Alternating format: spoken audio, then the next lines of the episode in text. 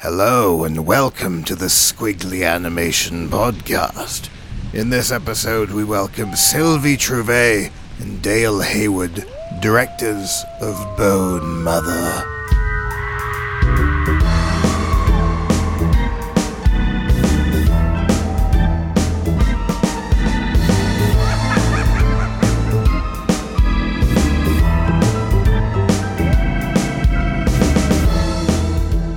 Abu! Ah, I brought out the old spooky music variant that's so old it's a variant on the version of the Skwigly theme that we haven't actually used in like five years.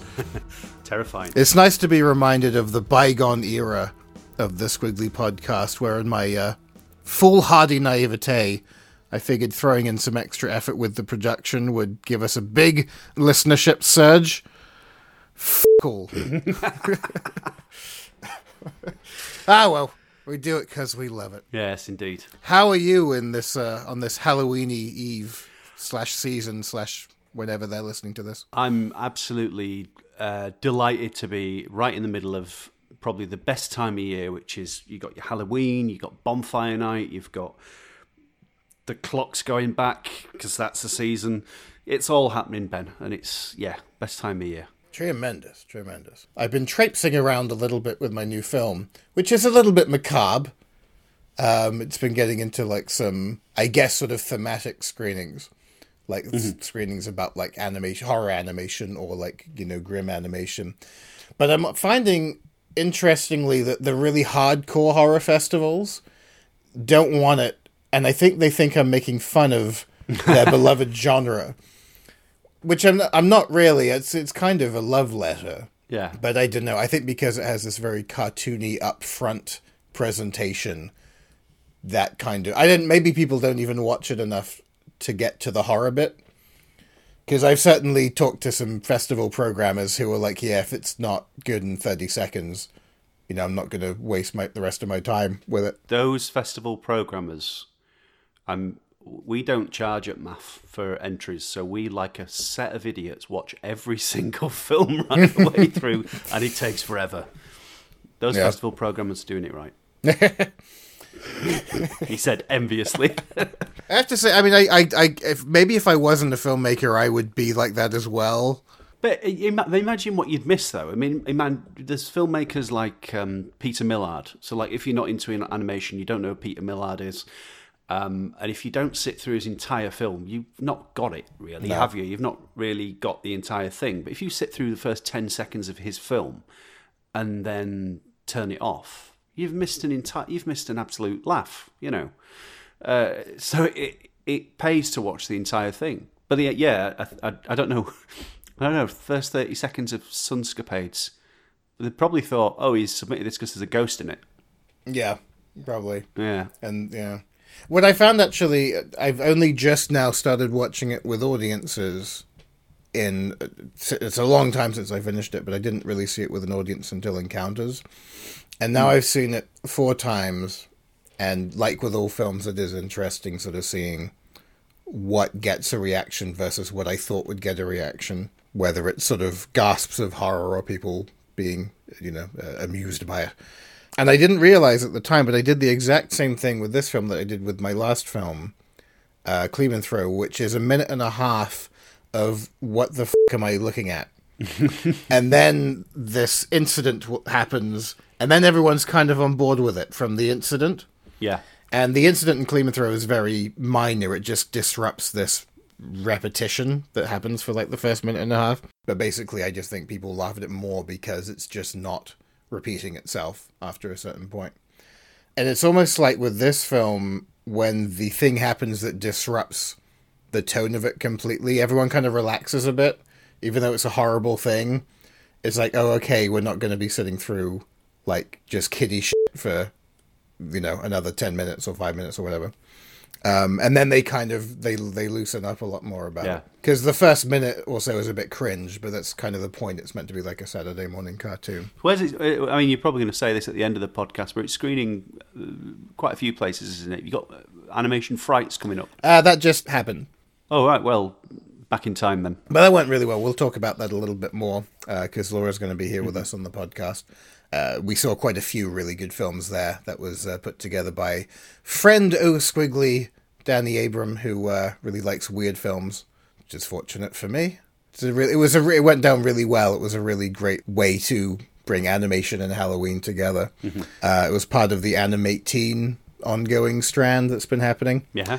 And we went there. It was at Chapter where the Cardiff Animation Festival uh, is held, and I think that same night they were playing Curse of the Were Rabbit, and it was one of those scratch and sniff Curse of the Were Rabbits. Mm-hmm. Have you been to one of those? No, we've got one the Sunday before MAF, which is part of our family day. So we've got that coming along. And it was programmed, or it was created really, by um, Bren O'Callaghan, who's based at home. There's fantastic fun. Did you go to the uh, Wallace and Gromit one? Well, no, we um, we were having a drink uh, before the screening, and there were a bunch of the scratch and sniff cards. Some of them hadn't been scratched, so I think maybe they were like unused ones, but they were like on the tables. Right. So we just had a little scratch of the card. this fucking thing smells so bad. Whichever chemical terrorist put together these cards should be given an award or should be, you know, imprisoned. um, it was sort of amazing. Like Laura actually got a bit upset. Not really. Well, there were also condiments on the table, so she was able to go and wash her hands with ketchup and vinegar because that was the only way to get it out of her fingernails. There was one in particular, like it was a, I think, a kind of stinking bishop um, mm. replica, and it really, once you scratched it, it just permeated the air, like, and you couldn't. So we had to like just like move away from the table. Uh, so bravo, uh, whoever put those together. They were very, very unpleasant. I think there's only a certain amount of smells that they can create and add to the scratch and sniff. So mm. I hmm. think a, a, lot of it's down to like they can just name them whatever they want. So Stinking Bishop on this Wallace and Gromit card might be like say something absolutely horrendous on another card. Yeah. You know, so rotten drain pipes or whatever, you know. So it, it, it, it they could all be some kind of vomit. yeah. like depending on what time of night it is. Yeah. yeah. or as the night gets gets progressively worse and the drinks get progressively uh, more and more adventurous. So yeah, that was a kind of uh, uh, a little glimpse into what else Animating have been doing. Mm-hmm. Elsewhere, it's going to be my film is going to be at a, another horror esque or weird film screening at the London Animation Festival, uh, but that's ages away. Uh, oh, it's going to play an Aberystwyth at a horror festival. I uh, I found out about, which uh, looks fun. Oh wow! Cool. Is that like the most awkward place in the UK to get to? Except if you want to get anywhere via fucking Bristol Parkway. yeah, the Parkway is closed until like November, so yeah. you can't leave Bristol wherever you go. So uh, I don't know if Aberystwyth would be any easier or harder to get to. If any podcast listeners happen to be Aberystwyth adjacent, the festival is the Abertoir International Horror Festival of Wales, uh, which starts on the 13th of November. That's at abertoir.co.uk. And um, my film notwithstanding, it looks like there are lots of really, really fun films playing. If you're into your horror and your B movies and uh, all of that kind of stuff. So, yeah, spooky goings on all over the place. Mm-hmm. Yes, so sort of before we kind of uh, uh, move on to the interview stuff, um, something that we should talk about. I think it would be a little bit remiss if we didn't. Uh, a couple of very sad passings away of prominent animators since the last episode of the podcast. Uh, one of whom has actually been a guest not that long ago, I don't think. No, 2016. Yeah, Roger Mainwood very sadly passed away. It is a it's a great shame. Um, consider you know Roger had this uh, you know, nice career in animation, and and before before he left us, he left us with this fantastic film. Uh, you know, f- speaking about his w- work wise, you know, Ethel and Ernest, which yeah, I think will is one of those films. Uh, and I said it at the time. It's just a special film. It's absolutely wonderful. It's the way that it's written by um, Raymond Briggs and the way that the team at Lupus, which were led by Roger, put together the film itself, created a masterpiece, a fantastic masterpiece, and that will you know forever stand as a as a legacy to Roger. And I I had the pleasure of meeting him a few times, and he was always. It's easy to say this. Oh, such a nice guy, such a nice guy, but just one of those very well mannered and very considerate uh, guys. I interviewed him a, um, a couple of times and he was also was that okay? Was that enough questions? Is that enough questions? And then mm-hmm. stuck around to talk afterwards rather than like getting up and then buggering off as quickly as possible you know? Um, and just really invested and interested in you know the art and the work that he was creating. If he followed his ethel and ernest blog every single bit of that was just he was just so excited to make this film and it really came across in in his own words in the blog uh, when I when we had him uh, uh, up at Manchester Animation Festival as well, he was his uh, usual really polite self, answering questions to everyone and explaining the film and just having time for everyone. So it is a it's a great loss for the animation community, and um, you know it, it, it's it's a terrible shame. Mm.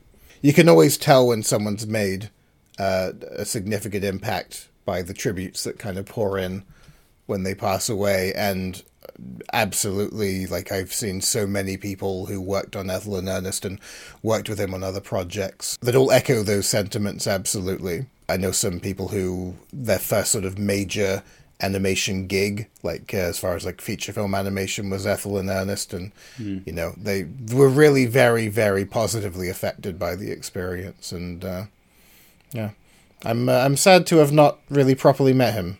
Mm luckily for, for animators, and this is something I always go back to when an animator or somebody dies, it but it, they've got that lasting legacy, that you know amazing uh, uh, tribute to all their skills and efforts in the shape of the films that they create, and it's you know it's it's it's sad that they go, but it's it's great that we have that lasting reminder and. Um, yeah, I think if, if people want to listen back to the, the podcast that um, that Roger was on, uh, they should do because you know you, you get an impression as to uh, how nice a bloke he was. Mm-hmm. And if you haven't yet seen Ethel and Ernest, um, what the hell are you playing it? Exactly. I mean, we we know we we said ad nauseum uh, at the time how much uh, an impressive film it was. I mean, we could only sort of repeat that sentiment. It, uh, it is tremendous. Fantastic piece of work to have. So that's uh, if you want to listen back, it's podcast 61. So, um, yeah, that's an interview with uh, with Mr. Roger Mainwood, who will be uh, sadly missed.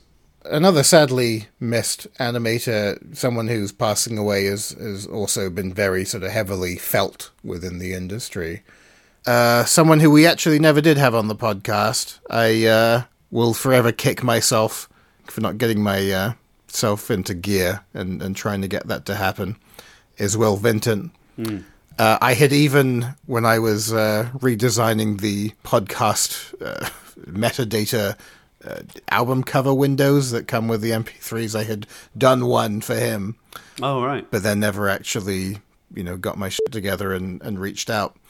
The thing is, at the end of the day, he had not produced new work, but I was always sort of like waiting for an anniversary or something to come along hmm. that would kind of, you know, make sense and, and bring him on. Like when we talk about stuff like the Yellow Submarine or things that we love and would talk about whenever, but if we can time it with something that makes more sense, you know. We've had some lengthy conversations about Will Vinton's work on this podcast, and I think mm-hmm. for for me, you know, I think it were very early uh, conversations that we had when we were talking about, well, Comet Quest or the Adventures of Mark Twain, as it's sometimes known as. And um, those were conversations that I'd never had with anyone else, Ben, because I didn't know anyone else who'd seen Will Vinton's work. Yes, I'm I'm into animation now. I'm an adult, and everyone's seen it, and it's been on Annecy a few times, and you know it's great to see that work. But I'd not really um, shared that conversation, so it's it's great to know that work like that brings people together as well, and the shared common interest. Uh, and you know, just a marvel at the at the work that he created as well. Mm. He's the guy that created, uh, you know, claymation. You know, he coined the phrase. Yeah, he could do these these films that were like they'd be so cute and charming, and then these things would happen in them that would suddenly turn them kind of nightmarish, and it's sort of hard to describe. There was a kind of level of grotesquerie that he would just casually throw in there. uh, one that really left a mark, and maybe this is one we've talked about, was the Michael Jackson video he did. Yes. Not so much the video, like, but before the whole stuff with him as, as the rabbit on the motorcycle, but when he's being hounded by these kind of malformed claymation fans, like a hard day's night kind of thing. They're chasing him down the street, or he's in a studio lot or something. Yeah.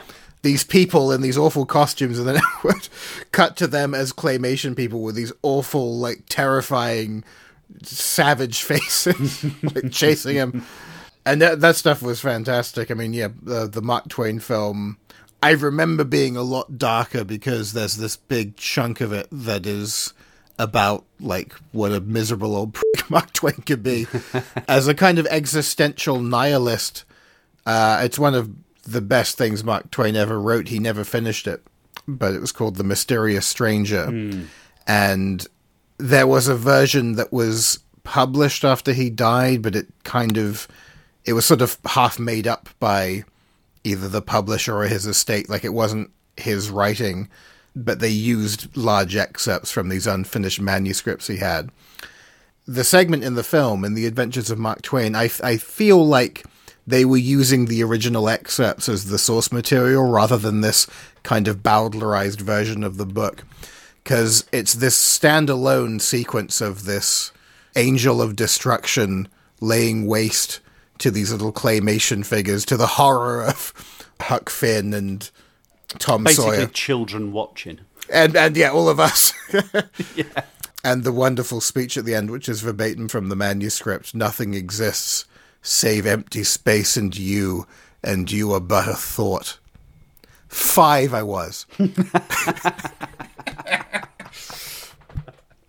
it's it's an it's an amazing film. It's technically like there are stronger passages um, and weak passages in terms of the technical execution of the animation, but like it was made in like 1980 something. Um, so you know you're not going to get the kind of contemporary production values of stop motion today, but the morphing sequences in particular the way these kind of stories were being told and the environments would morph into existence those were wonderful. I think i actually thought that that film was where adam and eve came from. And and so, and i can't remember i think it was i only found out it was from the bible because of an episode of red dwarf. Right. but Wow. we were not a very religious household No, no, no.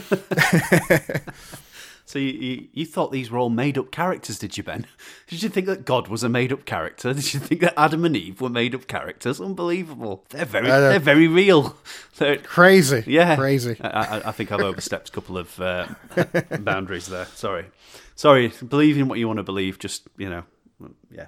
There was a great old film he did as well, Will Vinton, that I saw at I think the summits in Montreal as part of uh, retrospective. N- Not on him specifically, but I think on perhaps uh, a particular scene or era of stop motion animation, and it was called um, the, uh, Closed Mondays, I think. Yes, is that the the drunk walking into the gallery? Yeah, yeah.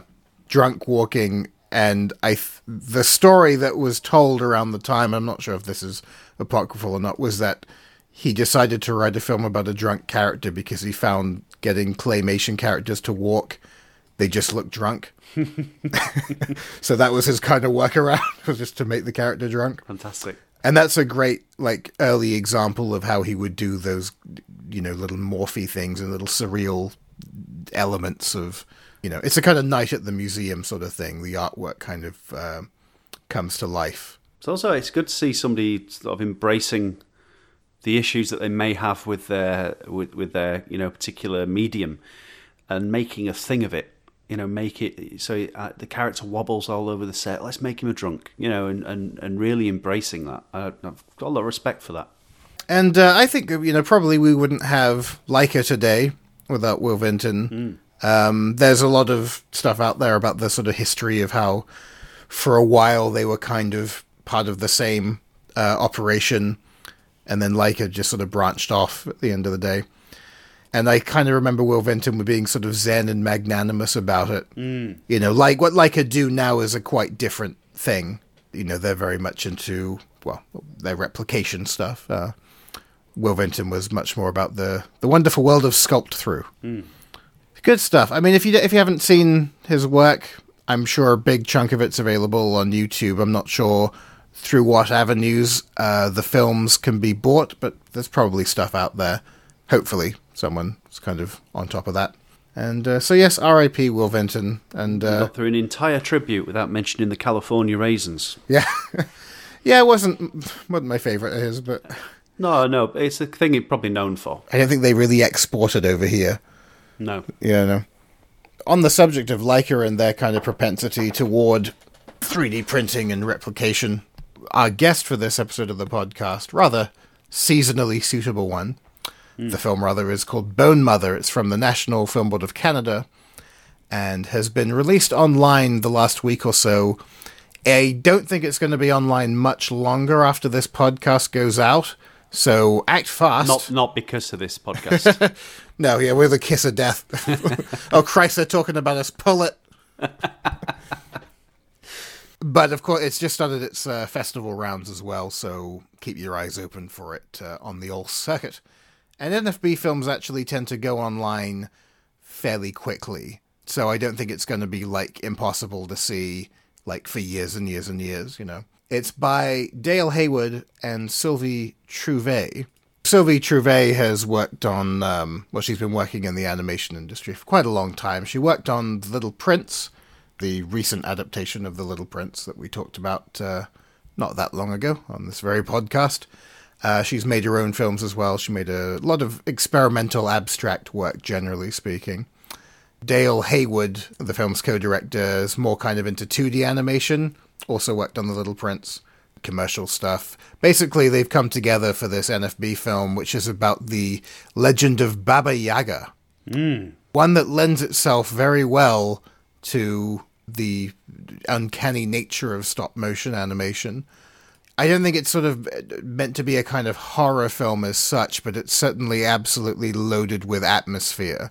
Yes, um, yeah. It's it's very you know dark and mystical and really embraces the uh, the roots of its source material. I'm not sure if it's based on a particular story that pre-existed or if they're just using the kind of legend as a basis for it. Essentially, the events of the film are well, this chap meets Baba Yaga, approaches her in her domain, and thinks to himself, "Well, she ain't shit." but uh, gets a little bit more than he bargained for. Mm. And it's just gorgeous to look at. I think the quality of 3D printing and replacement animation that I find most appealing is like with most forms of stop motion, that element where you're really kind of looking at the process as you're watching the film. Yeah. And it's the side of the production process that big studios, like for example, tend to sand away 3D printing, I'm sure a lot of people know the basics of it, but it's done in a variety of ways. One of the more sort of popular ways for this type of production is to essentially just create things on horizontal layers, build and build and build. You do get these kind of artifacts from that. You can just sort of tell there's a bit of um, texture, I guess, a kind of wood grain type thing you get on the surface. The kind of look or the kind of built up like do you remember the 3D jigsaw puzzles where you had to stick in a slice at a time and then you'd end up with the uh, you'd end up with like the Statue of Liberty or something. Not the ones that were individual pieces that would create the surface area, the ones that would lie on top of each of these shapes, these different numbers. I, I think I know what you mean, yeah. Mm. I, I, I can sort of picture that similar kind of outer texture look which I think when you get a bunch of like replacement faces with that look and it's like giving a nice boil, I find that very satisfying to look at. Mm. You know, it's a film that is very slick, The Bone Mother, and very lovingly produced. You know, it's the compositing is great, the visual effects elements are very nicely done. But just by virtue of you can see where, like, say, the hairlines or the eyelids are just that little bit separate from the rest of the puppet I I love that. Well, we did. We just you know we spoke earlier on about Will Vinton embracing claymation and and all of its um, issues and all of its, you know, the beauty to, to get the beauty out of it. And I think that's something that Bone Mother does with 3D printing is that it takes yeah. it, it understands it as a form and understands it as, as the way that it looks and and goes, you know what, let's get stuck into this. Let's make something beautiful, and they really have. Absolutely. It's also very well lit. Like, and I know that we've kind of joked about like when we talk about the lighting, that means we're kind of running out of good things to say. In terms of the grading, it's a very dark film, but it's been graded very well that you can see all the detail. Mm. Like it's not just someone ran it through Premiere and turned the brightness down. They've applied a, a proper sort of day to night process that retains all of the wonderful details and you know not flaws but artifacts, I guess, of um, the process. Well, that, that's the the idea. The, in terms of cinematography as well, you get a lot of close ups in this film because of the way that it is crafted, the way that it's put together, mm-hmm. and that's beautiful, isn't it? The idea of like there's two essentially there's two characters in it. There's um, Bone Mother, and then there's this arrogant prince who comes to steal uh, what the Bone Mother has, and that character's more of a kind of smooth character. But when you zoom in on his face when he's doing something, you can see the lines just as well as you can see it on the the Bone Mother, but it's in a different direction, isn't it? Yeah, it's kind of um... one's horizontal and one's a vertical build uh, for those that can kind of try and picture the 3D printing. Uh, I'm doing a lot of hand waving here. It's useless for a podcast, but you know, just imagine somebody waving their arms around, and you you you've got it right. You just got about right, yeah. But yeah, like you say, the close-up shots are amazing. Some of these like amazing close-up morphs, and very seasonal as well, like you said earlier on. So perfect for yeah. Halloween. So if it is available, when you're listening to this podcast. If you're one of these people that listens to the podcast as soon as it comes out, then you've got about 20 minutes to, to, to run and, and, and, watch it. I believe it just won an award at Toronto After Dark. Mm. Something that just popped up on my feed as we uh, as we've been chatting. So congratulations. You can visit nfb.ca for all their news on their various productions. As is often the case, in the meantime, Skwigly's very own Laura Beth Cowley, who is something of a 3D printing enthusiast, she's been doing her PhD on it, or rather, sort of you know, new technologies in 3D printing as regards animation and various other applications. So, uh, a PhD is not an enthusiasm, it's an obsession. I would say so. this is a film that she's had her eye on for a very long time, for mm. obvious reasons. So, shall we hear from uh, Laura Beth Cowley talking to Dale Hayward and Sylvie Trouvé. Let's indeed. So, can we start by uh, talking about what kind of circumstances led to you making the film? Well, originally I heard about I well, I, I heard the story uh, that it's originally based on on a, uh, a, horror podcast, a short story podcast called Pseudopod, okay. and um, it, the, the original story is written by Maureen McHugh, uh, an Irish author, and um, it was just a really fascinating story. I was really drawn into how she took Baba Yaga. I vaguely knew who Baba was, um, but then upon that, I researched her more and and saw how diverse of a character Baba Yaga is. There's so many stories of her, mm-hmm. um, and not really familiar with her in in North America. And the writing was so nicely textured and visceral that you know we really felt like it would be good story for stop motion between the characters and the way it was written. It was so visual. Mm-hmm. Mm-hmm. And then you, and then Michael Fukushima, Fukushima, who is now the exec producer at the NFB, um, asked Dale while we were working on another project. He asked him if he had any films to pitch him, and he said, "Yeah, I do, but I've got one. It's not quite for the NFB." And he said, "Well, pitch it to me anyways." And there, and that's where it started. Liked the idea and he liked the film and he and so then we went into uh, adapting the story for for film. Why did you think it wasn't uh, necessarily a fit for the NFB? Because uh, I knew it was more commercial uh-huh. in general, as far as because the characters are kind of pop culture, especially vampires, um, are definitely prevalent today in in uh, pop culture. Mm-hmm. Um, witches as well, you know. But I think the the archetypes and the kind of the story that it was telling uh, was also a bit commercial, and we wanted the story felt like it was, and so we had this the the story we told in this was more of a commercial idea. Hmm. Uh, the, the stru- story structure, the the the, the sort of sort of the way layout, the handled it. dialogue. They have Yeah. a lot of films without dialogue, and and they like more abstract, um, in a way, narratives that are leave the audience kind of trying to uh, put their own interpretation to things and figuring things out. hmm Whereas ours pretty much tells you how, like, it's a it's a it's a uh, um, uh, what do you say, conte, uh, folkloric tale. You know, it's a Mhm. tale. It's a Mhm, mhm. it's not a Yeah, the, yeah. It's yeah. just There's different. It's just interpretation. different. Yeah, it's an interpretation. It's just different than what they usually do, Yeah, it's relatively straightforward. Yeah, so yeah. to speak. It took us a long time to get there. we had a lot. We had way too many ideas that we were trying to fit in a short film, Mm. so we had to, you know, change the story quite a bit to be able to adapt it to fit in that time frame. But uh, Mhm. it was a really uh, interesting and, and challenging and educational experience. The production went on for quite a while, didn't it? Yes. Yeah, it took It was bit- over. I think Four from beginning to end, yeah, about a little over four years. But we Oh, did wow. we did have a baby at the same Yeah. time, so that you know slowed things down a little.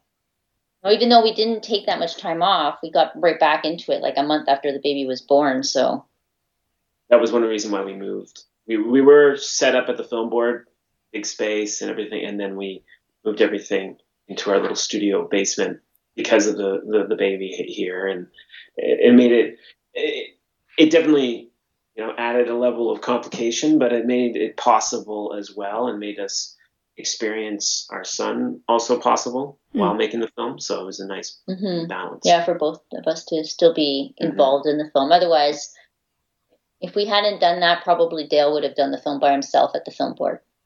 so kind That's of nice fair. to yeah. No, she has she has to be tortured by the film as well.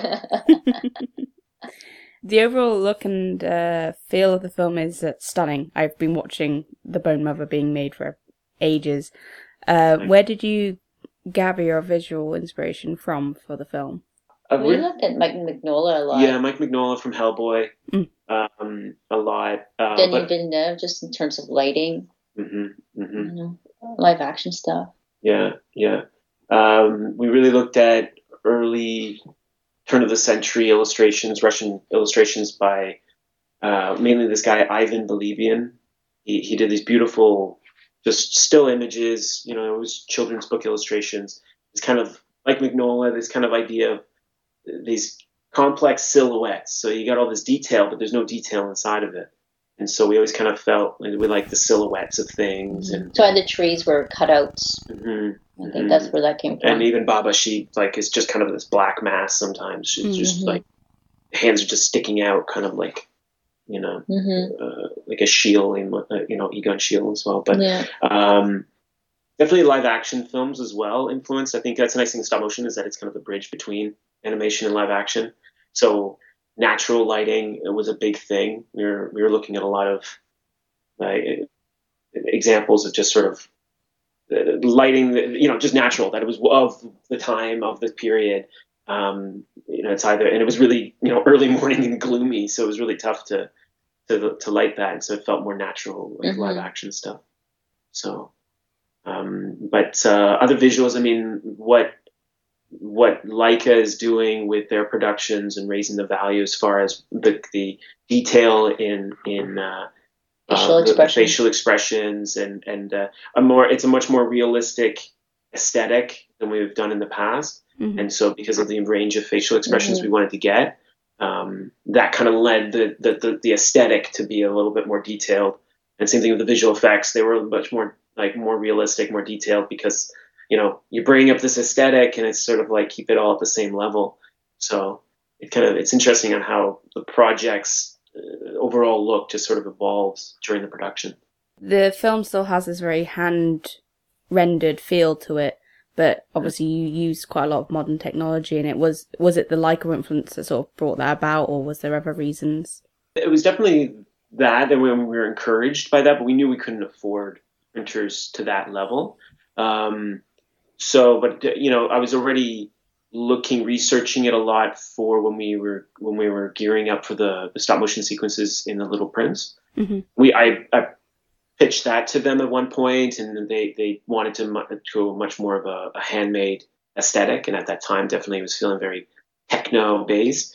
And so when we started to play with it in our R and D time, we discovered that you know if we printed uh, Baba's face lying down, you got this sedimentary feeling, and and we could naturally naturally through technology get these wrinkles. Yeah, through the the lack of expertise of the, the printer in a way. Yeah, yeah, the, the, the limitation of the printer, and we made it intention with her face. I think that's so what that makes kind of it made feel it, natural. Yeah, too. that gave it a handmade feel, to, to at least a, to a, to a know that it's still stop motion. Well, we really wanted to do the 3D printed faces because we wanted to have a range of expressions. You know, we mm-hmm. wanted to play with the animation of the face itself in terms of like the, you know, the forehead and the cheeks going up, you know, when you squint and like there's so much movement in your face that you can't do in, in stop motion when you just have two little eyes and a replacement mouth. You know, it's you're we're we were always feeling limited by that. So it was like finally 3D printers. Let's like try and see how much we can get out of it to,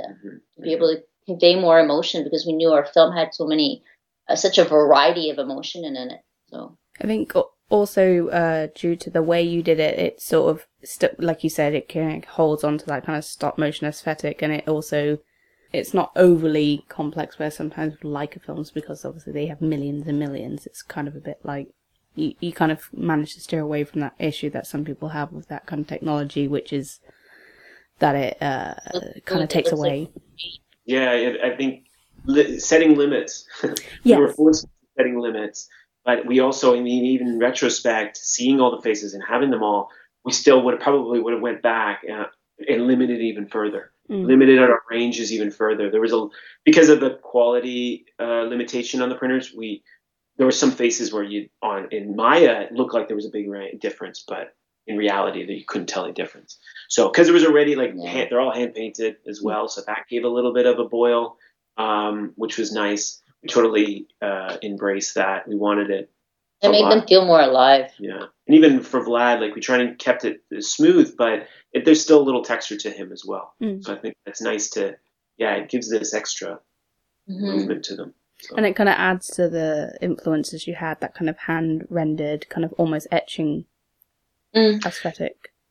Yeah, yeah. Uh, it, it, and then we used it even with the, the uh, all the skull, all the skeletons in the house. That's all. What it was nice about the 3D printers was that it allowed us to get a, a large production look with a small team. Mhm. There was really like at max, there was like five of us working at one point, Oh, wow. but most of the time it was just Sylvie and I. So Mhm. it it uh, it allowed us like we have two different scales of the of, of the house, so there's there's tons of bones and tons of modeling, and it just allowed us so we didn't have to worry about molds or anything like that. So Did you do the modeling yourself, or did you bring someone else to do that? yeah, we had a few other people. We had uh, Andre Michaud was a great, you know, he he guided us in the 3D printing and then the Maya, and then he also made our ar- uh, our, our puppet armatures too. So we did a lot of prototyping of different things. We were trying out different styles. Mhm. Um, so it was nice. And Yeah, then, it was useful to have somebody that knew it already instead of having to learn that as well. We had so much stuff that we had to learn already. Uh, that was one thing that was wait like okay, just let's find someone. Were the armatures 3D printed, or were they traditional? they're traditional. Yeah, we we pro we prototyped. tried. Them. Yeah, we, We tried. them in in, uh, in 3D printing. Like our But original tested aesthetic. it. Yeah, original aesthetic was much flatter. So Mhm. we, we kind of wanted this moving illustration, but it felt a little too, you know, Lotte Reiniger limit yeah, limit. paper cutty. Yeah, and then we were like, our faces were also kind of bas relief. But then we were like, oh Christ, we rotate. We have to do a rotation. We have to 3D print that rotation. We're like, okay, forget it. This is great. so we we but we prototyped that one in 3D. But we we printed also their uh, their chest blocks and their pelvis and the kind of padding around the legs and the arms. All of that was also 3D printed kind of muscle, so Mhm. to speak. Mm. Um, so yeah, we um, it was nice to just sort of play with the 3D printing. Uh, also, like we found if we heat it up with a heat gun, we can shape it. Mm. So we also shaped the Baba's hunch and try to shape her, you know, as we were going. So- Animated the hands that way because the hands Yeah. were 3D printed as well. So yeah. uh, a way to be able to move them a bit. hmm But it's amazing what you can get away with with just a- a- Uh, one hand position. Yeah. You wouldn't think, but you can like Yeah. just by rotating the wrist. You know, it gives totally impression of the hand. So it's it's pretty cool. I think that was the other nice thing that I've sort of seen from your kind of blog posts and things is that you weren't, you didn't treat the 3D objects as those like precious final things that, you know, maybe you paint, but you do it like really anally retentively and then leave. You, you know, you burnt them and you melted them and, you know, they, they, they are kind of throwaway in a way. Mhm. Um, Mhm. and that's quite nice. And you use quite different like materials as well, didn't you? You use wood at one point. The, yeah, the wood filament is in the face Mhm. and the hands.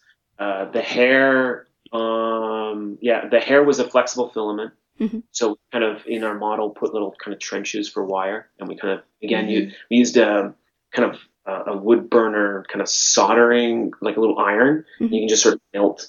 You would print out just single thin sheets of the plastic, and we just sort of melt it and hold the wire and kind of do it like a a seaming.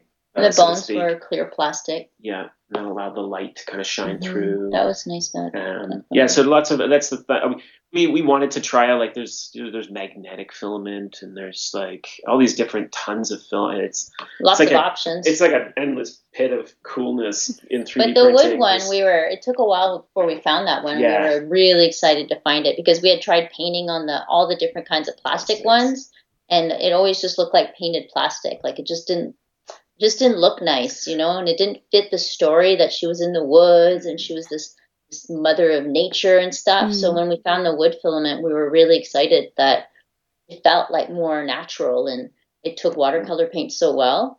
It's a more And- and- fibrous texture, doesn't it? Yeah. yeah, yeah, it's a little porous, which Mm. was really nice. It, and we knew that we were going to have a lot of faces, so we couldn't do much refinishing to them. So we've seen like other 3D printing, it's you can tell oh they've got a limit mouth set and they got 20 and they've really sanded them down and make them like we were to have hundreds. So we were like Yeah. we couldn't do that. And most of the time, especially for Baba, she's like that's how she looks out of the out of the out of the printer. We just maybe did a wash on her Yeah. and that was on top, but we didn't sand it. Vlad was a little bit more cleanup, especially in Mm. his mouth, but it was really like as little cleanup after the print was done. In a way, great. for Baba too, the 3D pin- printing was really ideal because we wanted her to feel so wrinkly. Yeah. And with traditional mold, that would be difficult to do. That Mhm. that extent of wrinkling, and also that she felt kind of topographical. yes.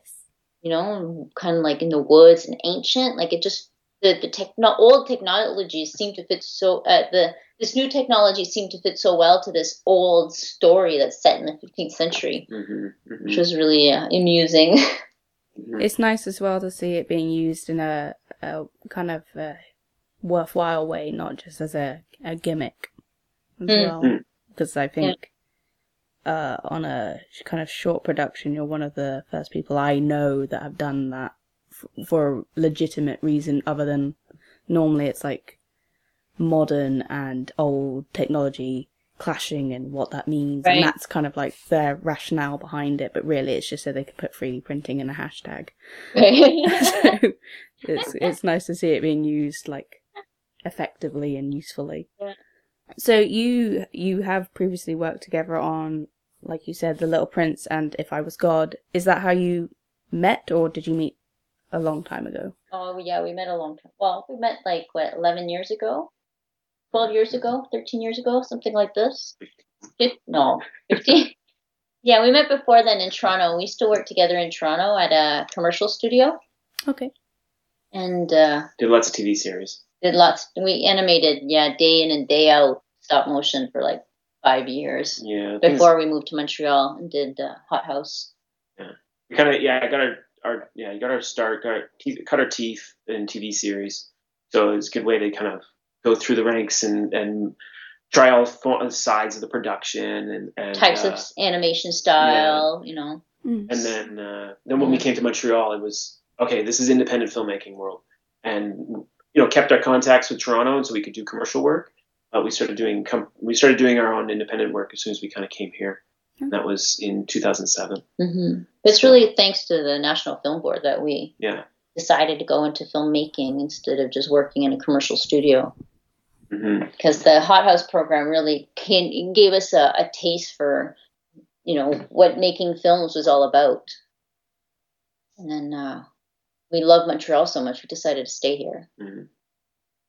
Yeah, and so yeah, we've we've we've worked independently, but we mainly work together. So with with our company Sea Creature, and then also just alongside each other at different places, like on Mhm. Little Prince or um, doing you know large scale uh, um, motion graphic stuff at like Moment Factory or things like that. you know. Yeah, every project is completely different. It's like, like either you're working on a documentary, you're working on a commercial, you're working on somebody else's film, you're working, you know, for larger productions, you know, feature productions. It's all like, it's uh, it's great that everything is different.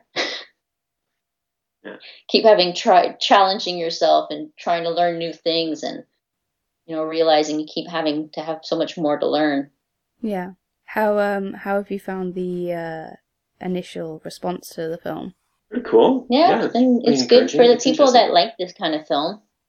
People are it's not they're not into folklore or or uh, the genre type of film, you know. Mhm. So it, it, it like everything in life, it's you know for those who like it, they seem to really like it. You know, so it's, Yeah. it's nice. It's been interesting uh, the on social media on our Instagram meeting kind of this great new community of kind of uh, occult, witch, folklore people, and it's really great to to uh, uh, be accepted into that different community. The creep. That was awesome. Yeah, it was really. I, I consider myself a creep, so that's that's fair. You're welcome. it's so great to like No, have like- that community behind you, you know, Mhm, uh, to mhm. encourage you and get you to kiss. You know, there's certainly some days where you're just like, oh, what the hell am I doing this for? You know, and then it's so nice to have other people like liking your work because it's hard to like it yourself sometimes. So Mhm. it's you need that. Yeah, that's why we were big on on sharing what we were doing during the production right off the beginning. Um, it's something I've been trying to encourage the film board, and so luckily they've been more, more and more open to it um, because that was the, the the community, especially in animation. That's really what we are is that community, is that close community, and so. But to be dealing with these characters and then to find another community that's also really interested in this sort of thing that's would normally not be in contact with animation because of whatever reason. Mhm. So it's nice to sort of bridge, you know, that and and uh, you know, expose another community to to animation and another another way of, of of encouragement too. So it's not just um, in our own little bubble, which is very easy to do. Especially when you're working in a basement. the bubble is small. Well, your uh, new audience live in basements, so that's probably fine. Our own little basement bubbles. it's the nice thing about working in uh, what would be perceived as kind of a niche area, stop motion already being animation being a niche, and then stop motion within that being a niche, horror even smaller so. But the the niche you go, the more intense the audience tend to get. Yeah, totally, and uh, that's how That's we've kind of been approaching the festivals as well. Is more into the all right. This, this is what our niche is. This is this is the film's brand, and and finding that, um, and I think that's really important to to sort Mhm. of gauge whether something is successful or not. You Mhm. know, because if it if it tanks in a market that's just not the, the type of thing, well, that's not a true indicator of the quality of the of the Mhm. project. So I think it's sort of it helps to identify what your project is, and and uh, you know it's been the case Mhm. with all the other other things that we've worked on, the wide full variety of things. So um, Yeah. this one just happens to be that you know puppet horror thing, the next one It's going to be a comedy. Totally, totally, totally different. Something simple and comedic. And do you feel the um, the NFB are quite good at helping you find those festivals, people, audiences? Total. I mean, yeah, yeah. yeah, They're they're they're They're it's- open to it. Yeah, they're open. becoming more and more open to it. They definitely Yeah. have their kind of path of of what has been successful for some films. Most films don't follow that path, and so that's why we've been op- we've been encouraging them to to open their minds to what where they can screen it. I think it's also why the film is getting released online at its beginning stages of the festival Mhm. too. for everyone Um, too because yeah. initially it was supposed to be just for the Canadian audience and then we're like no everybody's got to see this on Halloween Yeah, Hmm. yeah. You know, so they, they, they've they're definitely becoming more and more open to to differences and different ideas of of, uh, of exploring the film.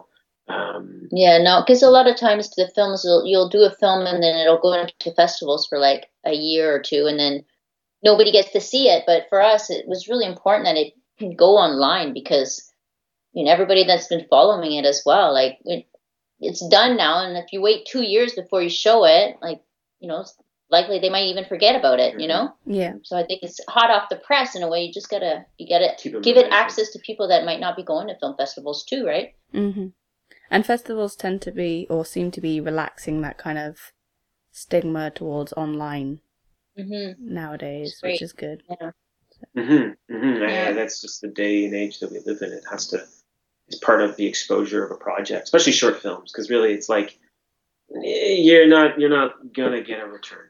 No. So you're you're like you're not you're not losing out on any box office numbers. No. You know, Yeah, exactly. um, you know I mean, it is really much nicer to see it on a large screen. The sound is so spectacular on a large screen, totally. and the the whole experience, you know. But uh, hmm not everybody has a chance to go to a theater, so True. Good to see it online too. Sometimes people have really big TVs, and their sound is really good too. The home cinema market. Be fine. yeah. That was Sylvie Trouvé and Dale Hayward, the directors of Bone Mother, speaking with our very own Laura Beth Cowley, who's here with me now. Hello, Laura. Hello. Not sure why I got so intense there. I get excited around this time of year. You're quite a big fan of the Bone Mother, I gather. I am. I've been watching it, the progress of it for years. It feels like it probably isn't years. Probably like a year. Like on Instagram or on just. yeah, they have a quite good Instagram where they have been posting processes used in the film throughout the entire time. Um, Sylvie actually gave birth to a baby during production as well. So Was that on Instagram? Yeah. Oh, right no, not the, but the. Oh, here by the way, this is why we haven't been posting for a while. Baby face. I see. Fair enough. Well, no, it looks amazing. The sort of end result is uh, quite tremendous. It's a production technique that I imagine is quite dear to your heart, enmeshed as you are in the world of emerging stop motion technologies, 3D printing, all that jazz. It was just interesting to see someone using 3D printing um, purely, I guess. Like, they're using the aesthetic of 3D printing and the style that it can create in its original way. Like, they're not they're not sanding back just to make it look like something that could have come out of a mold. Okay, so it's kind of unpolished, is what Yeah, like it's raw. They used 3D printing, like the layering system of 3D printing, to create like the wrinkles of the bone mother's face. Yeah, okay. Gotcha. Um, so it made it it sort of added to rather than like 3D printing being this thing that's often sort of seen as like this unnecessary evil that we have to sort of bring ourselves round to using. They used it with great effect, and um, it would have actually been a much harder thing to do if they did it any other way. The NFB have been putting out various films over the course of the last week or so.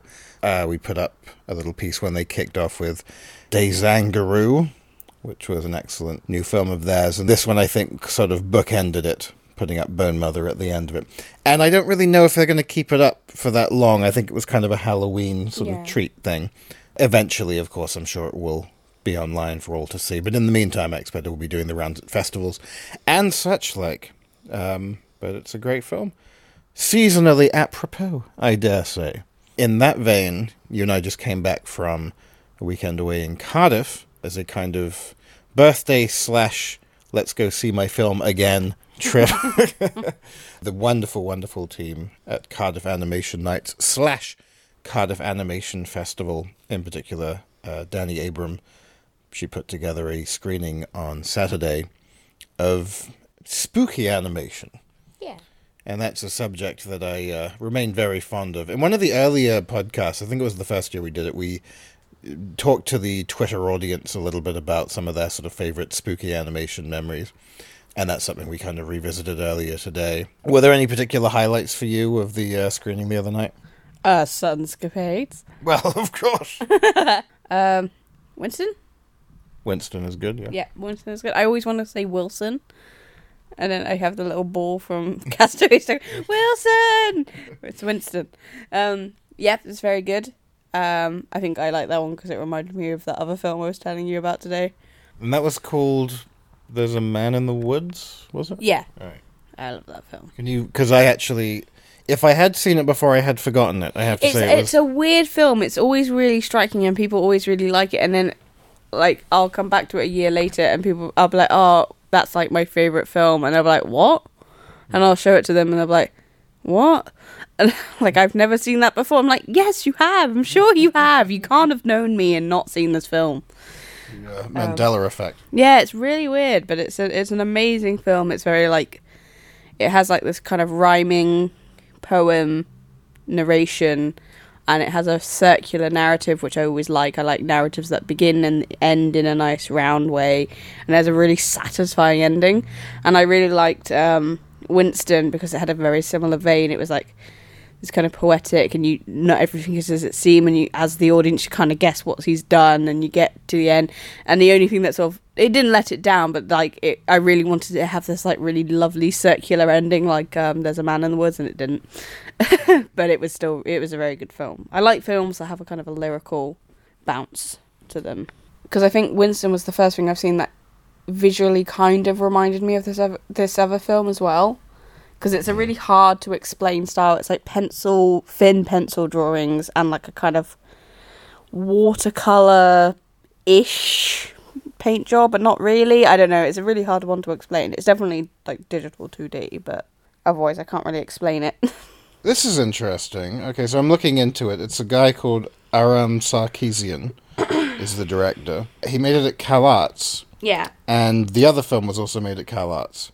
Um, There's a Man in the Woods. It was by a guy called Jacob Streilein. I'm just looking it up It, now. the CalArts people do like they seem to have been They have a very odd reputation in the sense that they've been misclassified by people like um, one very prominent example is John Lucy. He would kind of write off the homogenization of a lot of stuff we see on television, that very simplified approach to design and layout, as what he would call the CalArts style, Oh, okay. which is very inconsistent with films like Winston and There's a Man in the Woods and loads of other stuff that they do.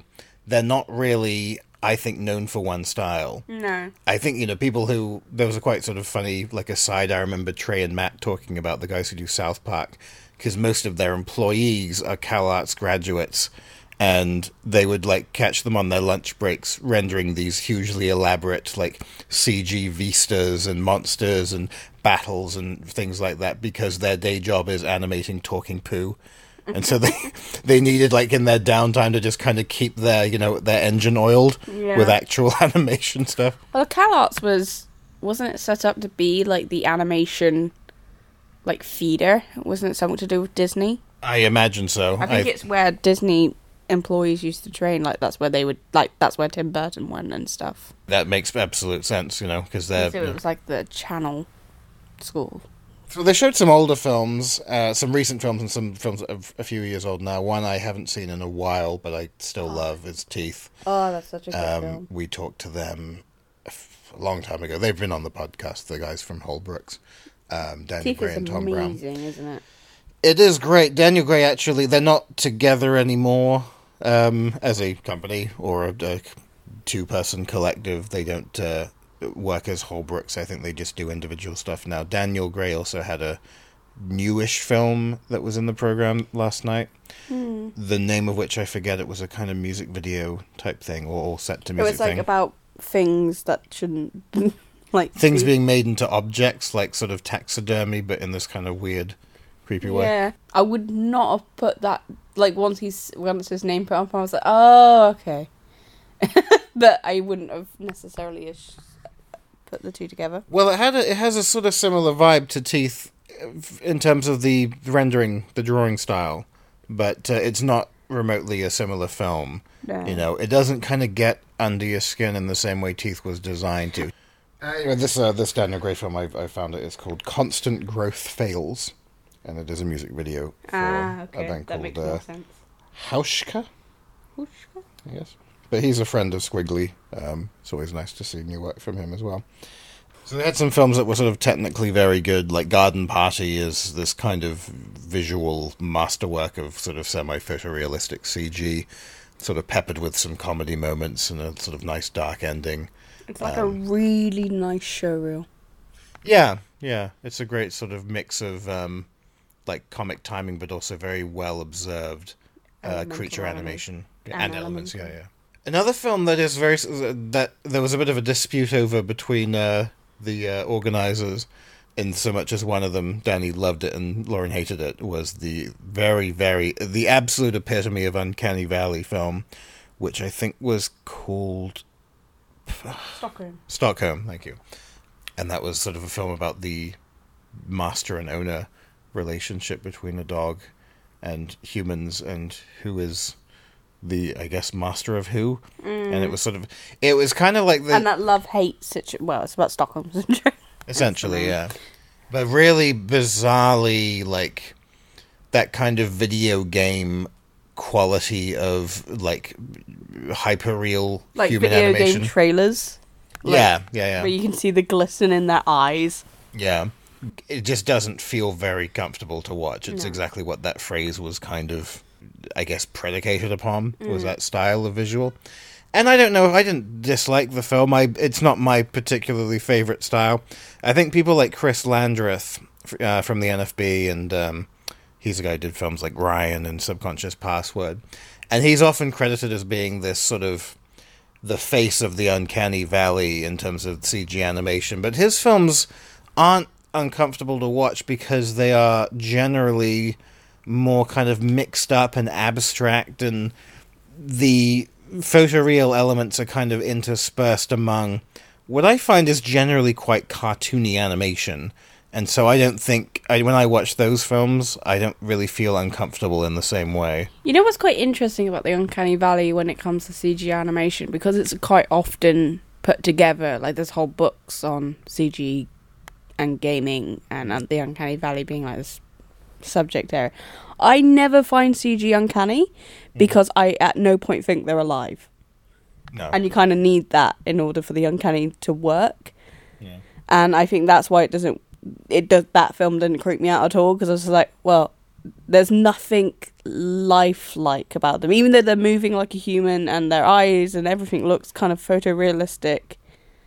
I know as a human and someone that has watched thousands of short films that that isn't a human being or anything closely linked to it. The only thing that was a bit creepy was the fact that the dog character is humanistic in its um, anatomy, and there's a bit at the end where he's like crawling over the do- the human body, and he kind of looks like a spider Oh yeah. because he's just he's too limmy, and he Right. he doesn't have like a dog's ability to crouch properly anymore because he has human legs. Yeah, that kind of yeah, the And, like, movement hands. quality is is quite creepy. Um, and it was more that kind of association that made that creepy more than the fact that it was kind of humanistic or human-like. Yeah, sort of great, creepy, dangly, gangly limbs. Ooze is a great one. Oh, I love Ooze. Ooze is very uh, graphical and stylistic and really just satisfying. I really like the weird little laugh at the beginning. Once again, circular narrative. I love a good circular narrative. I like Yeah. bookended films. Uh, we also we had seen that one before at uh, Encounters. In the late lounge. Yeah, and I think I should because we uh, haven't actually I think done a podcast since Encounters. Uh, I think the last one went up just before. So as is generally the case, there were a few animation films thrown in to the uh, late lounge, which is always great fun. There was a lot of live action, wasn't there? Yeah. So Ooze was in the late lounge as well. It was directed by Kilian Willem. Viam, I'm not entirely sure how you pronounce that. From Switzerland. Uh, it's about a bellhop, I guess, or an elevator uh, Operator. operator who is kind of. It starts off. I mean, it has this very kind of like you know dreamlike look to it, but it starts off pretty linear. I would say it's just a guy at work, and there are weird characters that come into the elevator and leave, and it then kind of takes this turn for. Well, I guess the more sort of horrific, and uh, each floor he sort of stops at, he's presented with these bizarre like scenarios that he may or may not be kind of intrinsically involved with himself, or maybe he's looking at other uh, guests or people in this building. It reminds me a little bit of um, I'm Fine, Thanks. Oh yeah, Like that kind of energy, that kind of like surreal, like, is this happening? Is it not happening? What he's experiencing and what we're seeing, is that the same thing? Uh, but it's altogether darker, yeah, yeah, uh, both literally and figuratively. yeah. Also, among the sort of late lounge films, I mean, there were some great live action ones. It was a more live action heavy late lounge about this year. amazing live action ones. Yeah. Well, the one that we saw again at the BFI festival, I really like. Um, Time for Tim. uh, yeah, was that what it's called? Oh no, um, Too many Tims? No, No, that's too many um, cooks. It had a very too many cooks. wrong, slash- wrong Tim, wrong time. Wrong ti right place, wrong Tim. That was it. Jesus Christ! Jesus Christ. You can tell it left an impression. oh, but it, but it's because there's a lot of wordplay in it. yeah, but it was so good, and it had Adam Buxton in it, which made it so much better. I thought Adam Buxton really threw himself into it in like the best way. like the it, it starts off with this kind of like broad '90s sitcom style thing, and then it just sort of gets lots of puns and awful puns, awful Innuendo. double entendres. Then I guess it kind of embraces this sort of thing that stuff like "Don't hug me, I'm scared" kind of sets up, and things where okay, well, this is what we're watching, or is it? And then it kind of gets more and more unsettling. It's a very simple concept. I think it's going to be on TV soon. yeah, Um, it's done as part of um Random that Acts. channel. Yeah. Uh, not a frame of animation in it, as far as I can tell, except for maybe some visual effects. But it it- was worth mentioning because it's a great little film. I wish I had puppets in it. Uh, there was a great sort of CG creepy film that was. It felt like it was more of like a horror film for kids than for Yeah. adults. It was called Lenoria by Carlos Baena. Um, It had a more like Grimm's fairy tale feel to it meets Pan's Labyrinth, yeah, like Pan's Labyrinth but for children. Yeah, very high end CG production mm. values of a kid being sort of tormented by these demonic characters. I guess the demons were pretty intense. Yeah. for a kid's but the kid design and the sort of the general cinematography and overall approach to the production just felt more like a kid's film like an Eastern European child's Scott fr- like okay Yeah. thing because they let they're like yeah watch Frank Mile on a Saturday that's fine. yeah i guess it kind of goes back to what i was saying earlier about like how the the stuff i would watch as a kid it didn't really sort of care about upsetting you um Yeah. Maybe it just wasn't it maybe it didn't think it would be that upsetting like with the will vinton thing or like maybe they just kind of wanted to sort of thicken your skins but I think it's a mix of a, it's a bit like early Cartoon Network shows where they would slip in all these dirty jokes Yeah. to keep themselves entertained, and that mixed with I just don't think they there weren't any long term effects noted at that point towards visual kids watching things and then acting upon them, yeah and also I think everything just sort of got whitewashed if it was animation. Oh, that's for kids, it's fine. yeah And now they're like, oh no, okay, yeah, there is quite a lot of dark stuff. also in late lounge our good friend sawako kabuki. I say friend we've never met her. My She's- favorite person in the world. she would i guess she's someone we're just a big fan of. I love her. um and her new film wah! And then in parentheses e n. Okay. Yep. and it's about just babies crying. I was so happy to see this. I remember this was another one i saw in pre-selection. I and forget what the point of this film was. it's just about people crying like babies. This, well, this is her description Wasn't it like dedicated to her niece or something? I think so. It was. She says, "I synchronize the irritation of baby cries and the frustration I have ever experienced. Everyone was born while crying and grew crying." There you go. Yep.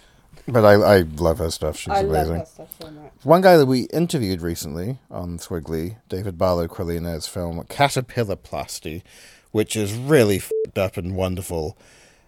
Kind of uncanny valley as well, but not really. It's because it's so grotesque. I love the music in that one. Yeah, that kind It's of so like- Yeah, Yeah. it's happening. Kind of Black Mirror Yeah, yeah. vibe to it, but with this really. It's people doing sort of insane, intense plastic surgery in some godless future sci fi landscape.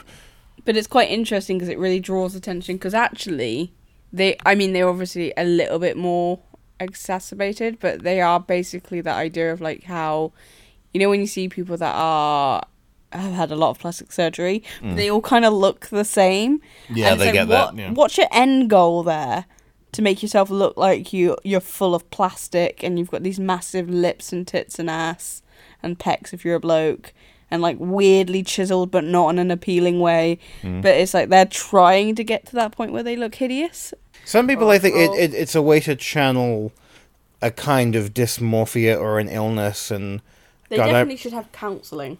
yeah, I remember one guy who, like, it was some documentary about like guys who like are obsessed with their dick size, and this guy would keep injecting oh, silicone into his, dick, him. and it got to a point where he had like this boulder-sized penis that he you, you couldn't do anything with it. It surely wasn't his penis though, was it? It was his balls. was it the bull? Yeah, he didn't Like care. that's even weirder. But like, yeah, that was the weird thing is he couldn't. Ca- he didn't care at all about the dick, but he just wanted these giant watermelon balls. Then you hear about there was another documentary about a guy who just had giant balls because of like a medical condition, Mm. like a uh, hoppity hop or a space hopper, and like then you're just like, oh, there, but for the grace of God.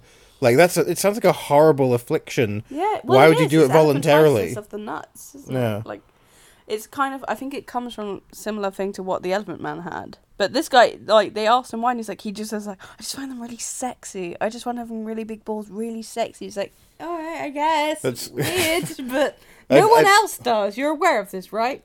like, That is the the crazy thing about like that's something he he internally came up with because that's never so come up weird. in like But that's a- cosmetic magazines But that's or like a mental condition. Like if you only find yourself attractive if you have like massive deformity yeah. and you weren't born like that, like it's you know pro body, you know enjoying your body regardless of how you were born and whatever, fine.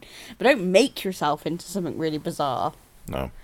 That's a weird moment in The Elephant Man when he's like presenting his his discovery to the other mm. doctors, and you know it's, it's a very well filmed scene in the film. Know the one doctor is so moved by it, but then as he's sort of wrapping up, he's like he makes he decides to make the point of like, but look at his dick, it's, fine, and the doctor's like, cool, cheers for think that. was because um his it was weird because his entire one half of his body was like deformed, but not the other. But not the- But it wasn't like one half of his penis or one ball was weird. It was perfectly fine. Yeah, So he could have, because I think the point he was making is like he could go on to procreate I guess so. perfectly. He fine. wasn't just rubbing it in. No. Like, oh, the one place you'd want elephantiasis for. You doctor's trees. The doctor came from my hometown. Do. Hmm? Cool. I'm reading about David Lynch. I'm reading the uh, autobiography, and apparently Anthony Hopkins didn't like David Lynch very much. I can understand that. Well, he was very green, but he did a I great job with the film, movie. but I, it annoys me so much that it's a David Lynch film. Because otherwise, I'd have no reason You, to. you okay resent that we like a David Lynch film the same amount. Yes, I really do. Because it's the it's always your comeback. I'm like, oh fuck David Lynch, and you're like, yeah, but he did do the Elephant Man. I'm like, I know. Love that film, but I love the Elephant Man more. That's why. So there was an interview with David Barlow Krelina That was really good, actually. on uh, Skwigly. What, Gnosis? Mm. Yeah, well, who directed that? Vincent Nahus Vincenz Newhouse Newhouse. from Germany. I remember that one, yeah. Gnosis Yeah, it was was good. Yeah. It was weird. It was very similar to Teeth. Yeah. It had yeah. that kind of like, I discovered at a young age I had blah blah blah. uh, another NFB filmmaker who we have an interview with up on Skwigly. The film is called The Subject, and that's a really interesting film about a guy, well, Patrick Bouchard, basically. He created himself, and he sort of made this pixelation stop motion film of him performing his own autopsy and pulling all sorts of crazy out of his body, and it's like a anchor, isn't it? like yes, uh, yeah, like um, and an anvil. yeah, like anvils and like like a carousel it's at one point. It's an insane film. It's one of those films that you just can't like. You have to really sit and be like, "How the hell did you do that?"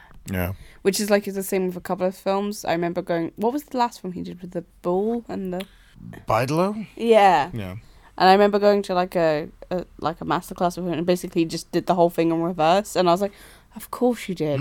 That's so fucking obvious, Laura." But Jesus Christ, why did you do that to yourself? Like Yeah. everything he does is so labor intensive. Yeah. Coyote. Oh yeah, Coyote, the uh, American film. Oh no, it's from Switzerland. Oh, weird. Why did I think it was American? It feels very American. Yeah. By Lorenz Wunderle. Uh, it's about a coyote who uh, his family gets like massacred by wolves, and uh, he has this sort of spiritual encounter with a ghostly buffalo that then sort of turns him like human, and he gets his revenge. It's Spirit buffalo. you kind of need to see it. It- It's better experienced than explained, I think. But it was crazily done, and I it's yeah, I I loved The visuals. watching the visual process behind it, the two D animation, the morphs and transitions, and some lovely visual. It's it's a horrible film in the sense of horrible things happen that are very grotesque and visceral. But I'm not one to talk when it comes to those types of visuals. So yeah, some spooky animation films for you guys to all kind of keep your eyes open for. So it was a really nice sort of visit to Cardiff, and it was great to sort of check out what Cardiff Animation Nights are up to. Cardiff Animation Festival is actually going to come back, but not this coming year. It's going to come back in 2020. Oh, Um, why? I think because of other stuff that's on their respective plates, uh, I think they wanted to do as good a job as they could and not have it be something that they rushed through. So it'll be worth the wait, I have no doubt about, because the first edition was absolutely So much fun. yeah, it was great. I you know, I mean, we did a the the Isle of Dogs podcast special. We I think we kind of Oh, recorded that from so Cardiff, and it was fantastic. To I mean, in the meantime, of course, they're going to be carrying on doing Cardiff Animation Nights. Check them out at cardiffanimation.com. Lovely people, especially as they played my film twice in a row now, and uh, people were polite about that, having to see it twice. Yeah. You've been quite busy helping out with a new animation journalism venture that has a bit of a ghostly undertone as they put together their second issue called Merrymo. Oh yeah, I'm an absconder. You're moonlighting. Merrymo put out a. I don't think it was intended to be a, a one off at the time, but it was about a year ago that they put out Yeah. the first issue that you had done some writing for. And uh, the second issue has been a very long gestating thing. What was kind of great about when you would tell me about this venture is that you had, I think, a couple of times mentioned the idea of an animation magazine, but one that kind of had this contemporary magazine approach and vibe and feel, which is uh, contemporary sort of like lifestyle and culture magazines. They have a very specific kind of approach to presentation Yeah. and illustration and layout. It's an item to like enjoy and savor and keep and go back and read again. And it doesn't have to be. You'll have some stuff in it that's current, but it's not about being up to date with the news. You're not gonna. I mean, there is some stuff from like new films that are coming out and some new exciting things that won't have been reported on Yeah. necessarily yet anywhere else. But it's also not about that. It's just about people's musings on animation and it's about enjoying animation as a cultural phenomenon. It's got a good sense of its own identity as well. Yeah, I also like anything that's thematic. So the oh. last one was about home and anything to do with home, and then this one's about phantasmagoria, Spooky stuff. spooky stuff, ghosts, spirits, that kind of thing. Mm-hmm. It's a French thing. Yeah. And yeah, initially it was like French and English, like bilingual, but I guess it's just going to be English now. I think it's yeah. At the moment, that's the plan. I think there there might be potentially a chance that it might go back to being bilingual eventually. But at the moment, the plan is for it to be English. So uh, for this issue, I've actually also helped out a little bit with content and such. There are going to be some interviews with uh, people that hopefully listeners will be familiar with or, or fans of, like people who definitely, you know, have that uh, that real strong grasp of dark, haunting animation, such as the filmmakers we were just talking about. I chatted with uh, Robert Morgan and Rusto. And I believe there are going to be pieces on both of them in this magazine. You've been quite busy, of course, with it. Um, can you preview some of the stuff that uh, is going to go in of yours? Um, I'm right. I wrote a piece about the Uncanny Valley. I do kind of a rolling article, like a playlist of films for children, teens, and adults Yeah. to do around the subject. So maybe opening up new shorts to people that haven't, maybe they wouldn't have seen. I think I probably actually suggest there's a man in the woods because I suggest it for anything. uh, I also interviewed uh, the woman who wrote the script for the new Addams Family film, which was exciting. Yeah. So that's um, not the stop motion. It's going to be CG, right? Yeah, unfortunately. I really I'm wish sure it was something. still Oh, it would be- amazing. It looks fantastic from the couple of previews I've se- like the single images I've seen. It looks Yeah. fantastic. But you know, I will always wish it was stop motion. The stop motion Addams Family would have been so great. I remember. It was uh, meant to be done by Tim Burton, wasn't it? Originally. I'm I'm sure people would have wanted him to. He was on the list oh, too, yeah, I remember. and it was going to be Danny Elfman doing the music. It was when I was working for Tina Kluth, who was a big stop motion like legend. I was working on a music video for her, and she was, I think, really keeping her ear to the ground about the the stop motion Addams Family. Mm. And it was a shame at the time. I think she was on Shaun the Sheep. Such not the same thing. At any rate, as as wonderful as the stop motion Addams Family would have been, uh, it's not to be. CG concept art for this film looks pretty good though. Addams Family is a is an odd IP because it's like eh, there have been so many versions of it, and I would say probably a far smaller percentage of them have been like good. The one that I guess like the TV show in its day was a huge hit, but I don't. Re- Oh, the cartoon. the show, the live action show, like the sort of monsters esque era. Whereas other versions of the show, they would bring it back as a show or an animated show, and those were sort of pretty patchy. The movies were brilliant. Those, if they're just on, okay, I guess we're watching this now. And uh, I like the old cartoons, the New Yorker cartoons that where they're not even really like explicitly a family. It was just called the Addams Family because that was the name of the guy who came up with the characters. But they don't really this they don't have storylines. They're like one panel cartoons, you know. Mm. But a lot of the other stuff, like TV specials and TV movies, like you'd see, and they kind of really ride on the sort of threadbare coattails of the kookiness and the spookiness and the ookiness and like, oh, well, we're gonna have, you know, what are we gonna have for dinner? Something gross, no doubt. Eyeballs, I presume. Eyeballs stew. Oh, yeah, we get it. You're kooky and ooky.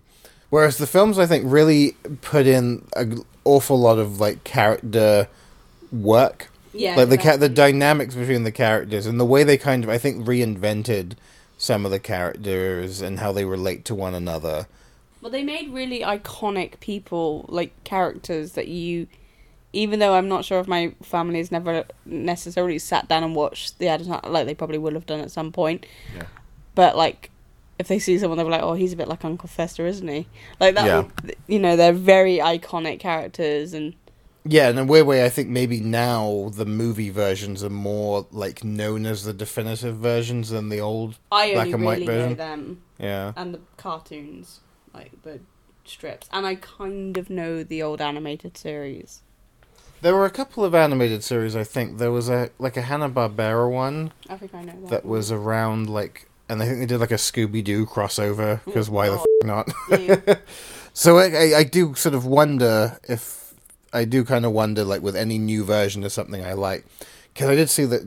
Have you seen the one where like they they tried to bring it back, and it was like Tim Curry was Gomez. Oh, was that Uh, after those ones? I thought it was before. Uh, maybe I saw it on TV once, and I was like, oh no. Though it's really funny because if you asked me about it, I'd be like, "Oh yeah, that sounds great." The idea Well, Tim on paper, Curry- Tim Curry would be a great Gomez, but this like just didn't work for yeah, some reason. it really didn't, and I don't know why. But it was Maybe probably was- because of the writing and the direction. well, the people that are going to play the characters in the new series are really quite odd choices. I think Oh, do you have like cast? it's on IMDb. Oh yeah. Let's have a look. Addams Family. Look who Uncle Fester is. It's Big Mouth. Ha. Yeah, this is who's going to be Morticia, which I was Who's that? Charlize. Charlize Theron is Morticia. Yeah. Which I thought was weird, personally. I'd be on board with that. Who else is in it? Uh, Oscar Isaac as Gomez. Bette Midler as Grandma, which I quite like. That that kind of makes sense. Yeah. Who's Wednesday? Um, Oh, Chloe yeah, Moretz from, that's uh, that's Kick-Ass. good. That's a good choice. Yeah, should be alright. I just found that an odd choice. I don't know why. I wonder why Nick Kroll is Uncle I Fester. don't with no care, choice. but that's amazing. I hope he He does does like. it as the hormone monster. Gomez, Oh my god, he will do as well. He only has. touch yourself, Gomez. We've ruined it. We've ruined the Addams family. So we can find out more, I guess, about uh, how the new Addams Family movie is shaping up from the writer Pamela Pettler, and that will be in the new issue of Marimo magazine, which will hopefully be out soon, uh, featuring such Skwigly talents as me, and of course you, Laura Beth. Should be fun. Yeah. I think that's been a pretty appropriately creepy, kooky, spooky episode of the Skwigly podcast. Thanks also to Dale and Sylvie, the directors of Bone Mother. Before we wrap up, Steve, any news? That's right, I'm back. The, old, the talking about spooky things was too spooky for me, Ben. this is not a clever piece of editing. He was here the whole time. I was here the whole time just listening and watching and lurking. yeah, it's I've just had my head down for the last month working on uh, Manchester Animation Festival and if you're after day passes or full festival passes, I'm afraid that we've completely sold out of those. However, there is a waiting list if anyone wants to get in touch with the home box office to ring those. But not all is lost because individual tickets are also available for um, individual events. So, for something that you fancy going along to see, if you fancy seeing some of the short films in competition, uh, we've got lots of things such as animated answers this year, which is like question time, but instead of self serving politicians, we can have some fantastic animators and people working in animation answering questions on various subjects. Uh, lots of free events as well. There's a certain quiz that we like to do, isn't there, Ben? Um, hashtag squiz uh, for this for the Skwigly quiz. Uh, that's always a good laugh. Um, we've got this magnificent cake. We've got Tito and the Birds. We've got Night of the Trampires with a Q and A uh, with Mike Mort. Um, a Man is Dead is on as well. Um, plenty of previews uh, and premieres. We have uh, the making of Becker's Bunch. We also have uh, meets Locksmith Animation. So if anyone's interested in what's going on at Locksmith, that's the event for you. Lots of lots and lots and lots of stuff. I'm not going to read everything out because that would be boring as hell. Uh, so get yourself down to manchesteranimationfestival.co.uk and find out about all the social events uh, and all the other events that are going on at the festival this year. Uh, and you can subscribe to the newsletter as well. Of course, the undisputed highlight of the festivities is that oh so beloved tradition of the Skwigly screening, where I'll be presenting a selection of fantastic new animation work that won't be shown elsewhere at the festival. Keep your eyes on the MAF website and our own events page for more info on that in the coming days. It's free, as ever, and always great fun. Hope to see some of you there on Wednesday, November 14th at 5 pm in the home event space, leading into the aforementioned Skwigly quiz at 7. The following day, Thursday the 15th, you should all check out the Student Films Panorama, as it features our very own Laura Beth Cowley's short Boris Norris, among some other excellent graduation films. That'll be at 2:20 p.m. in Cinema 2. Plenty of fun for everyone. So uh, coming up to Manchester on the 13th, 14th, and 15th of November if you can, uh, and I'll see you there. As far as my own little spooky short Sunscapades is concerned, we previously mentioned the Abertoir Festival that will feature it among its short films lineup. That one will be kicking off on November 13th. Check in with them at abertoir.co.uk for scheduling info that will be coming soon, but I believe it will all be taking place in the Aberystwyth Arts Centre. Following that, on November 19th, the film will be screening as one of the animated short film finalists at the Rome Independent Film Festival in Italy. That'll be at 4:20 p.m. at the Nuovo Cinema Aquila. For more info on that, visit riff.it. And I think the next outing it'll get will be here in the UK again for the London International Animation Festival. We'll probably put out another podcast between then and now, but just in case, that will be in the Late Night Bazaar screening, 9 pm on Saturday, December 8th, at the Horse Hospital in London. Very excited about that one. All being well, I'll be there. The website is liaf.org.uk. Well, that's another frightful Halloween podcast done and dusted. We'll see you again soon. If you can't wait until then, be sure to follow us. I'm at Ben L. Mitchell on Twitter. Steve is at Mr. underscore S underscore Henderson, and Laura is at LB Cowley. The magazine is at Skwigly on Twitter, Skwigly Magazine on Facebook, and Skwigly Animation on Instagram, and of course, our site. It's skwigly.com. Don't be a stranger, you hear?